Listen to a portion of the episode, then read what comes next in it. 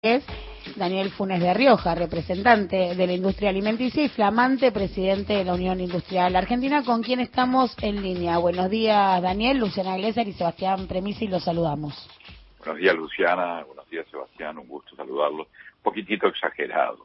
Bueno, no, digo, va, va a cobrar un protagonismo importante si no, si es que ya no lo tiene. Ya lo consulto primero antes que nada, ¿ya está en funciones como presidente? No, no, no, el día ocho de junio es el día formal de la elección, teniendo en cuenta que eh, hay lista de unidad. Bueno, estamos esperando llegar a esa fecha, así que hasta ese momento sigo siendo presidente de Copal y vicepresidente de la U I A. Se está negociando, ¿no?, los puestos sucesorios todavía en la lista que lo va a acompañar. Bueno, bueno, se está integrando la lista, digamos, en, son veintiséis miembros para el Comité Ejecutivo y noventa para el, el, la Junta Directiva, así que es una tarea este, importante, federal, y obviamente búsqueda de equilibrios entre regiones, sectores, pequeña empresa, eh, o gran empresa, medianas, digamos, contemplar como, como es tradicional en la Unión Industrial Argentina, eh, representar toda la industria que tiene matices, que es heterogénea, que es variada, que hay sectores sensibles, sectores exportadores, sectores muy competitivos, sectores que tienen evidente más, uh, evidentemente más, más problemas, y, obvi y, y eh, teniendo en cuenta también que el, el COVID, el efecto COVID eh, sobre la actividad productiva es muy grande, y todas esas uh, valoraciones eh, pretendemos eh, computarlas desde una visión, en primer lugar, uh, federal, y esto es muy importante. Es decir, la industria está en todo el país y tiene que estar en todo el país. Segundo, integrada. Tercero, sustentable, porque la sustentabilidad. Y cuarto, inclusiva. Inclusiva hacia adentro y hacia la sociedad, porque la industria genera empleo directo, pero emplea, genera tres por uno, más o menos, en forma indirecta, puestos de trabajo. Es decir, todas las actividades aguas arriba, aguas abajo de la industria. No, Daniel, clarísimo. Ahora, perdón que lo interrumpa, le pido disculpas por interrumpirlo. Ahora vamos a, a pasar a analizar eh, el escenario sectorial y la coyuntura económica, pero previo a eso, la consulta era porque eh, leí en muchas notas periodísticas que su nombramiento al frente de la U I A se lee como una victoria del grupo Techín. ¿Por qué esto está traducido así? Eh, pregúntele a los que dicen eso. Eh, realmente, eh, de ninguna manera, eh, cada uno puede atribuirse este, el liderazgo que quiera. Hay pesos importantes que han tenido históricamente determinadas uh, empresas y sectores en Copal, pero yo represento el sector Copal, es el veintisiete por ciento eh, de los consejeros, es la, la minoría más grande dentro de, de la unidad. Son doscientos y pico de consejeros. Dentro de esos, eh, Copal representa la mayor cantidad. Es un sector, son, son treinta y cinco cámaras eh, y cuatrocientos mil puestos de trabajo, sobre el millón y algo eh, de puestos de trabajo en toda la industria, y, eh, y una porción, uh, un impacto muy importante en el Producto Bruto Industrial.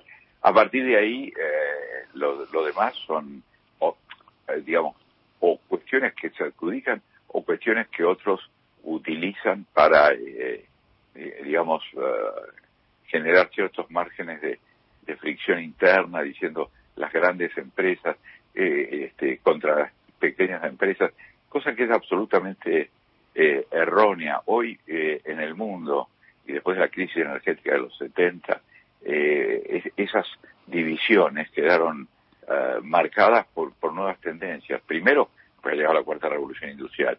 Segundo, porque usted tiene eh, fenómenos de cadenas de valor que son cada vez más relevantes en el mundo, y acá tiene empresas, eh, incluso dentro de la alimentación, que tienen más de mil eh, pymes proveedoras este, en su, integradas en su cadena. Así que usted usted tiene que tener una visión.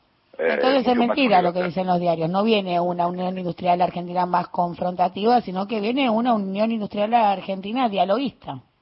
A ver, el, desde ya claramente mi posición, soy eh, te, tengo largos años en, en la Unión Industrial, en la vida de las relaciones laborales aquí y en el mundo. He llegado a liderar a los empresarios del mundo en la Organización Internacional del Trabajo y en la O E A, los, los, los de las Américas, con una visión de diálogo social eh, de construcción de ello, con principios, con valores para, para defender y obviamente plantearlos, lo cual lleva a visiones distintas, pero las visiones distintas significan que las, las pluralidades eh, que, que uno puede tener con el poder administrador o, o con el Parlamento, pero de ninguna manera con eh, de, de, una visión de confrontación por la confrontación misma, eso no tiene ningún sentido.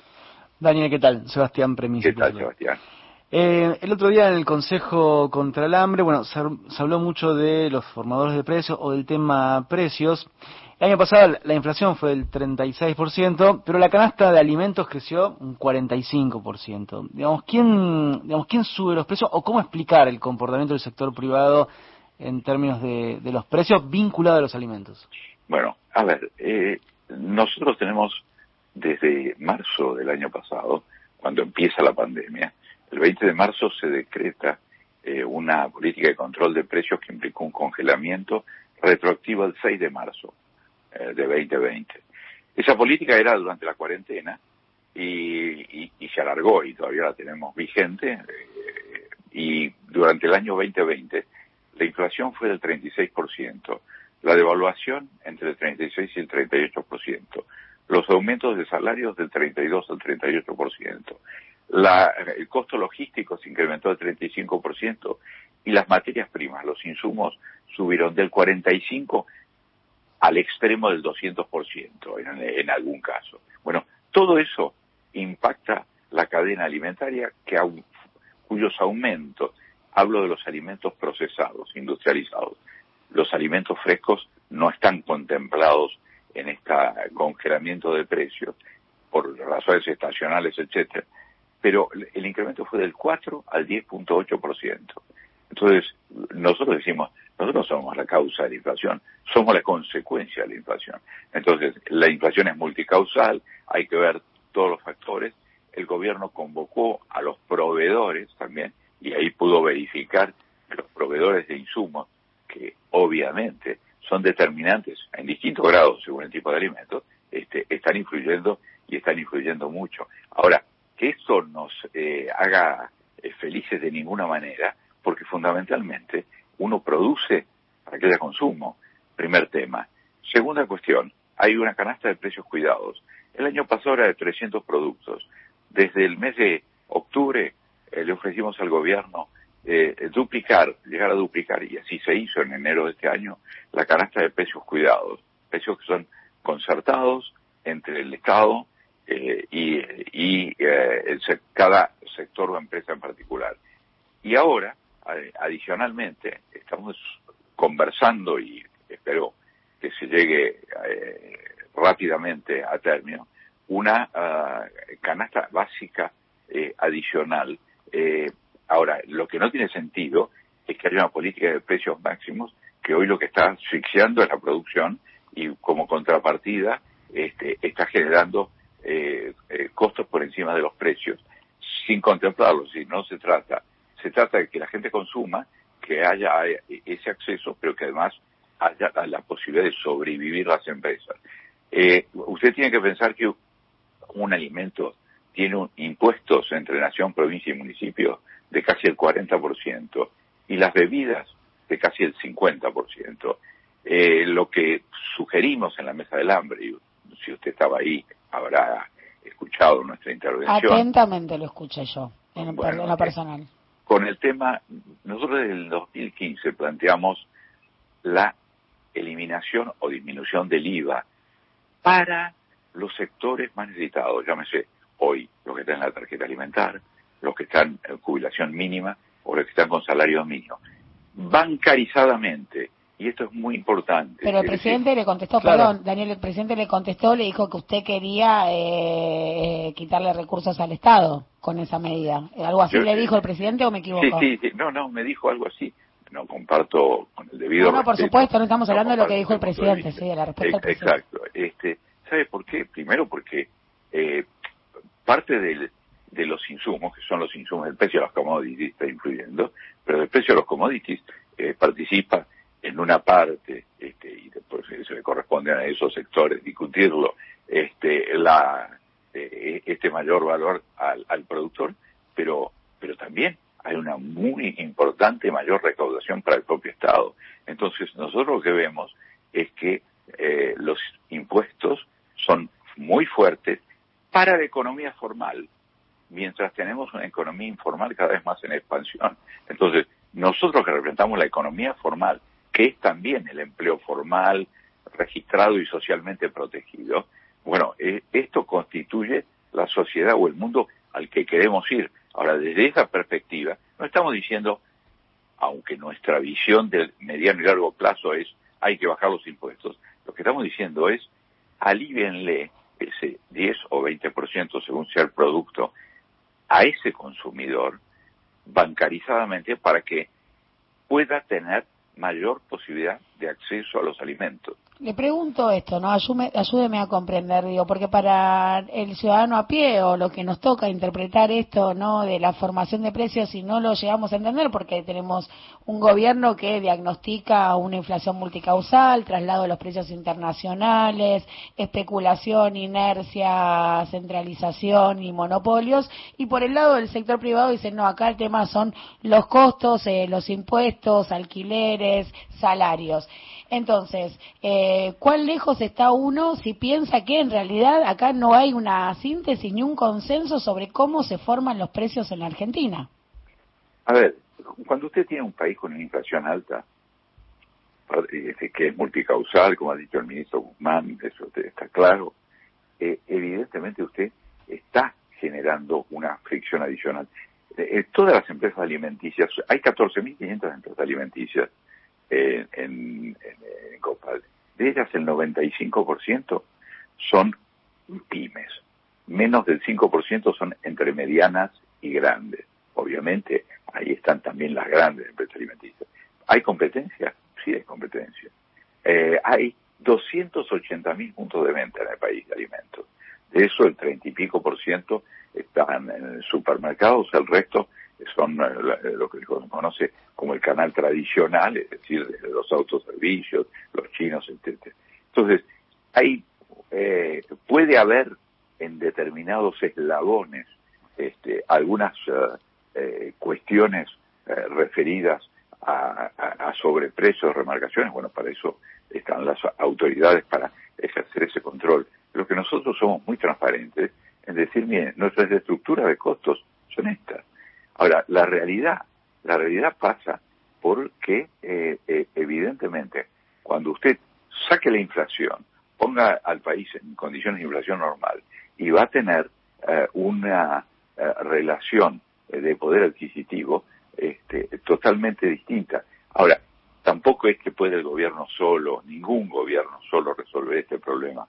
El, el tema de la inflación, como el tema de los grandes desafíos que tiene Argentina, a mi criterio tienen que venir a partir de una eh, concertación amplia de políticas de Estado, porque esto no se resuelve de la noche a la mañana. Esto necesita un proceso, y ese proceso necesita grandes consensos políticos y además eh, sociolaboral, es decir, el sector trabajador y el sector empresario. Daniel, siguiendo con la pregunta que le hacía mi, mi compañera, eh, hace unos días hablaba con el economista Daniel eh, Rodolfo Santángelo, y él, pensando en el sector de la carne, decía, bueno, el mercado ganadero es realmente competitivo, la oferta y la demanda funciona muy bien, eh, y ahí encontramos que la carne, algunos cortes subieron el ochenta por ciento interanual, digo, estamos hablando de valores que duplican casi la, la inflación del año pasado. Entonces volvemos a preguntarnos, digamos, digamos ¿quiénes suben esos precios o eh, cómo se manejan esos márgenes de ganancias de algunos sectores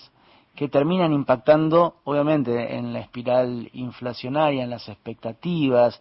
Digamos, hay rostros, digamos, que eh, manejan esos márgenes de ganancias. Mire, eh, evidentemente, usted tiene eh, una industria eh, frigorífica eh, muy muy amplia y compleja. Primero que nada, está, depende de los stocks. Cuando yo hablo de, de frescos, eh, yo estoy hablando de alimentos procesados, es el donde uno hace el seguimiento concreto. Los alimentos frescos, esos eh, como las frutas y los vegetales, no están en estos parámetros eh, que le digo de evolución, y los pone tampoco el Estado, aunque eh, de, ¿por qué? Porque, porque tienen que ver con variables que hay, hasta variables climáticas eh, que pueden estar influyendo en mayor o menor grado. Y ahí le diría que lo que hay que hablar es con los sectores respectivos, que pueden dar una explicación este, muy clara de dónde están y por qué están. Yo lo que le digo es que, en, en términos generales, si usted analiza abril-abril e interanual, el promedio de la inflación es cuarenta y cinco y pico por ciento, cuarenta y seis por ciento, y el, y el, y el de la evolución de la, los alimentos, incluso con los frescos, incluso con los frescos, están en el mismo nivel. Y hay otros rubros que han aumentado mucho más que eso. Y entre esos rubros están muchos de nuestros insumos. Entonces, eh, el, el tema es que hay una cadena de la realidad, pero por encima de esa cadena hay una realidad macroeconómica eh, que tiene que tender a la estabilidad que, a la que todos aspiramos. Porque cuando usted tiene estabilidad macroeconómica, tiene previsibilidad, tiene mejores posibilidades de inversión, en vez de estar produciendo al sesenta por ciento de utilización de la capacidad instalada, podríamos estar produciendo al setenta y cinco u ochenta por ciento, que sería lo deseable, porque usted en una economía de escala también baja los costos unitarios de producción, de logística, etcétera. Todas esas cuestiones, este, el, los costos de la logística en la Argentina son altos e influyen mucho, sobre todo en los alimentos frescos. Usted tiene que mover eh, camiones frigoríficos por todo el país, en un país de la extensión que tiene la Argentina. Ahora, todo esto es eh, va desde la macroeconomía a la micro. Nosotros somos parte de la micro de, y no de la macro. Ahora, lo que queremos es que la gente acceda a los alimentos. No, inve- no, no producimos alimentos para que la gente no consuma, sino para que consuma. Yo le, le doy la razón con el tema de los insumos. Creo que en el día de ayer o antes de ayer se anunció, digamos, eh, eh, medidas para... Eh, congelar o sí los precios de los insumos, que afecta a toda la industria. Pero ahora, si yo miro, por ejemplo, hablábamos de esto de alimentos frescos y no frescos, el balance de Arcor, por ejemplo, no solamente tuvo una ganancia muy fuerte el año pasado, pero sino también aumentó el margen de ganancia sobre las ventas. Y eso, digo, mi interpretación es eh, remarcación de precios. Usted sabe, eh, eh, abran los balances, porque hay Eh, t- tres o cuatro empresas de las que se utilizan normalmente, que además presentan transparentes balances eh, a la Comisión de Valores como corresponde, y tienen operaciones en el exterior, este, son transnacionales argentinas o vienen de venta de activos importantes este, que, eh, de, que implican eh, ese esa ficción de este, de rentabilidad, porque es, eh, en realidad no es rentabilidad porque es realización de activos, o tienen operaciones complementarias en otros rubros que no son la, la de los alimentos. Claro, este, integración vertical, digo, sí, concentración eh, también, es eso. Bueno, a ver, el tema de concentración, eh, en, en la, si usted toma esas empresas, mire la cadena de pymes que tiene trabajando este, acopladamente con ellos, y va a ver que es como la industria automotriz. En la industria automotriz, usted me va a decir, la industria automotriz está eh, concentrada, eh, hay un proceso natural este, eh, de, desde el punto de vista del, eh, del perfil de actividad. Pero sí, tienen, cuando se muere la grande y mueren todas las pymes atrás, ¿no? Tienen, pero tienen, tienen cadenas muy importantes de, de pymes atrás, sí, muy importantes de pymes atrás, que están asociadas a esa producción y le dan transparencia este, eh, a ese proceso. Yo, yo le digo, mire... Eh, Eh, porque usted tome el, el, el balance de una láctea, sobre todo de, la, de las líderes, y va a ver que son un agujero importante negro desde el punto de vista de... Bueno, pero están recomponiendo ganancias. Ahora, en las últimas semanas vemos aumentos siderales, por ejemplo, en el dulce de leche, impon, imponente, el aumento del veintidós por ciento en un solo mes. Eh, eh, a ver, eh, yo no sé si están recomponiendo ganancias o están uh, reponiéndose de, de las pérdidas de año. Eh, bueno, que es recomponer no, ganancias, es lo mismo, ¿o no? Bueno, no sé si llega a ganancia o a punto de equilibrio, ¿eh? Pero no lo puedo afirmar. Le digo, cuidado que una cosa es ganar y otra es volver a no perder, ¿eh? Clarísimo. Le hago una última pregunta, Daniel. ¿Usted tiene amigos que estén viviendo en Uruguay? Porque ayer leía una nota publicada en La Nación donde Uruguay es el país, uno de los países con peores climas económicos de la región, ¿no? No parece ser muy propicio para ganar dinero, quizás sí lo sea para ir a gastar. Eh, a ver, tengo muchos amigos uruguayos, ¿eh? Sí, sí, pero eh, no, argentinos eh, que se fueron con el éxodo este de, de, de, de, de este año, ¿no? Tengo... primero no sé si es cierto que están ahí o no están ahí, la verdad no, no, no tengo conocidos que dícese este, ah, que, que están ahí, pero dice que están ahí, claro. eh, sí, pero pero no lo puedo atestiguar porque no, no hago verificaciones este, de esa naturaleza. De cualquier manera, lo que le digo es que eh, es que eh, Uruguay, eh, evidentemente, eh, cuando yo veo que Uruguay puede terminar exportando más carne que la Argentina, la verdad, a mí me duele, es que estamos equivocándonos todos en las políticas este, eh, hacia eh, la capacidad de exportación que tiene la Argentina. La Argentina es un país que no solo necesita un mercado interno vigoroso, necesita exportar, y la industria de alimentos y, y, es una, una industria con una potencialidad fenomenal de exportación. Eh, ahora, eh, eso necesita... Está bien, el COVID nos ha venido a alterar, ojo, alteró las relaciones en el mundo. Hay insumos internacionales que han aumentado una barbaridad. Eh, yo yo no, no sé cuáles son las razones, pero por ejemplo la logística internacional se triplicó eh, este, en, en costos en algunos casos, porque la alteración del comercio internacional a partir del, de, de, de la crisis del COVID también eh, este, eh, alteró los intercambios. Claro, sí, así como nosotros no podemos circular tampoco los bienes sí. y servicios. Exactamente. Entonces, estamos en un tiempo excepcional que ojalá podamos resolverlo vacunando lo más rápido posible. Pero no es un momento en que uno pueda hacer este, una proyección de, de normalidad. Lo que uno tiene que hacer es cómo me recupero de esta normalidad y a partir de ahí tener verdaderamente un proyecto de políticas públicas de mediano y largo plazo para, para un crecimiento sustentable e inclusivo, ¿no? Te agradecemos muchísimo la deferencia de atendernos, el tiempo que dedicó aquí en Radio Nacional, Daniel. No, ha sido un gusto saludarlos, que pasen un buen fin de semana.